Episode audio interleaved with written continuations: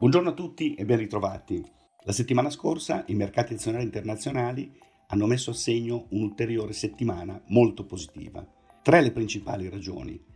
La prima sicuramente la decisione da parte della Banca Centrale Europea giovedì scorso di aumentare il piano di emergenza di acquisti di titoli di Stato e di titoli corporate di ben 600 miliardi, raggiungendo così per il piano un ammontare complessivo di 1.350 miliardi. Non solo, ma la scadenza del piano è stata posticipata a giugno 2021 e il reinvestimento dei titoli che verranno a scadenza in questo periodo sarà garantito almeno fino alla fine del 2022. Il secondo elemento principale sono stati gli indici dei direttori degli acquisti, i cosiddetti indici PMI, che sono stati pubblicati in tutto il mondo nella prima parte della settimana. In modo particolare da segnalare quelli cinesi, sia nel settore manifatturiero sia nel settore dei servizi, che sono tornati sopra il livello di 50, che indica espansione.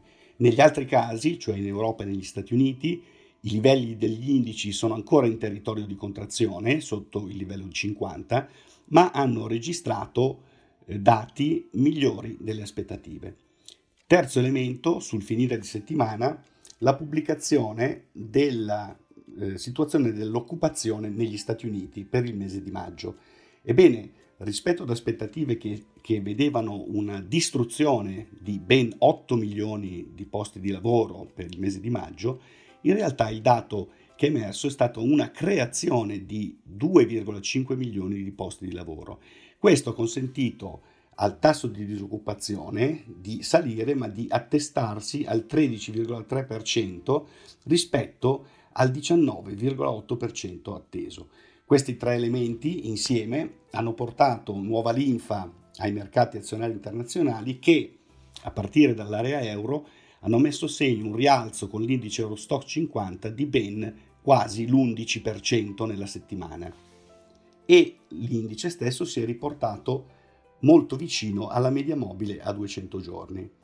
Gli Stati Uniti, ignorando le tensioni sociali che hanno scosso tutto il paese dopo l'uccisione di George Floyd a Minneapolis il 25 maggio, sono riusciti a salire con un rialzo dell'indice SP 500 di quasi il 5% e il Dow Jones Industrials, caratterizzato dalla presenza di molti titoli industriali e finanziari, ha segnato un rialzo di ben il 6,8%. Molto bene anche il Russell 2000, l'indice delle piccole e medie capitalizzazioni, a più 8,11%. Il Nasdaq invece, caratterizzato dalla presenza di molti titoli tecnologici, è salito ma in modo più moderato del 3,42% a causa della forte rotazione settoriale fuori dal settore tecnologico e dai settori difensivi nei settori più ciclici che maggiormente erano stati penalizzati nel corso della crisi pandemica. Per quanto riguarda il Giappone, il Nikkei 225 è salito del 4,5% ed i mercati emergenti, aiutati dalla debolezza del dollaro, sono riusciti a salire del 7,8%. Per quanto riguarda i mercati obbligazionari governativi, da segnalare che L'enfasi su dati macroeconomici migliori delle aspettative e l'azione della Banca Centrale Europea hanno spinto al rialzo i rendimenti sulle scadenze decennali delle curve core, in modo particolare il rendimento del Treasury USA è salito di 24 punti base a 0,89% e quello del corrispondente Bund tedesco è salito di 17 punti base a meno 0,28%. Le decisioni della Banca Centrale Europea hanno ovviamente giovato agli spread periferici dell'area euro e in generale agli spread corporate nell'area. Il nostro differenziale rispetto al Bund tedesco si è contratto di ben 21 punti base a 172 punti base. Per quanto riguarda le materie prime, la fiducia ritrovata per una pronta ripresa dell'economia ha spinto nuovamente al rialzo il prezzo del petrolio con il Brent che è balzato di quasi il 20% a 42,3 dollari al barile, mentre l'oro, che tradizionalmente è considerato un bene rifugio nei momenti di crisi, ha sofferto per il trovato ottimismo dei mercati, correggendo del meno 2,6% a 1685 dollari l'oncia.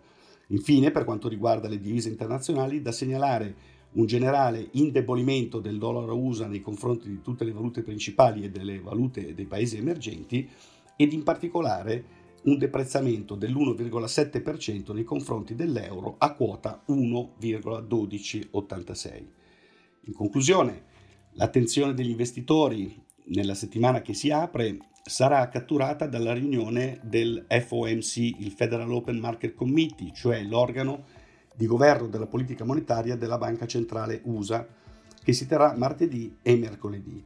In particolare l'attenzione sarà rivolta ad ogni commento da parte del presidente della Federal Reserve, Jerome Powell, al termine dei lavori di due giorni, sulla possibile evoluzione dell'economia USA alla luce degli ultimi dati confortanti, dato che nella precedente riunione di aprile il Presidente aveva affermato che l'economia statunitense avrebbe potuto subire le conseguenze della pandemia per oltre un anno. In termini di dati macroeconomici, i principali che verranno pubblicati in settimana saranno i dati sulla produzione industriale nell'area euro per il mese di aprile e verso fine settimana sarà pubblicato l'indice di fiducia dell'Università del Michigan. Nel frattempo godiamoci questo ritrovato ottimismo dei mercati azionari internazionali, augurandoci che le forti aspettative positive che sono segnalate proprio dal, dal rialzo degli indici eh, in generale e in particolare settimana scorsa di quelli europei sia eh, ben riposto eh, in riferimento all'andamento della riapertura delle attività che ormai vede sostanzialmente eh, l'Europa eh, lentamente tornare ad un'attività quasi normale, pur nel rispetto delle regole del distanziamento sociale, mentre per altri paesi eh, la situazione è ancora piuttosto contrastata, eh, in modo particolare ancora negli Stati Uniti. Io vi ringrazio come sempre per l'attenzione, vi do appuntamento a settimana prossima.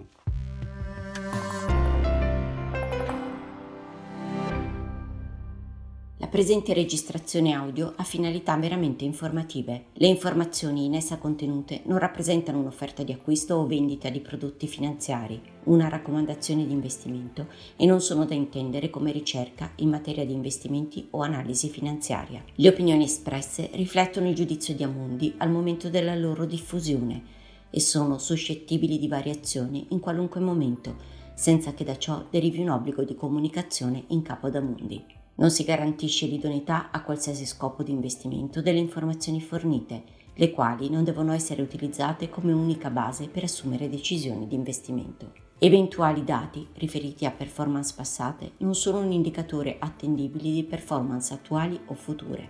Investire comporta un sostanziale grado di rischio. L'investitore, prima di qualunque investimento, è tenuto a prendere attenta visione della documentazione relativa allo strumento finanziario oggetto dell'operazione, la cui sussistenza è disposta dalla normativa vigente. Le informazioni contenute nella presente registrazione audio non sono dirette alle US Person così come definite nel US Regulation Act della Securities and Exchange Commission.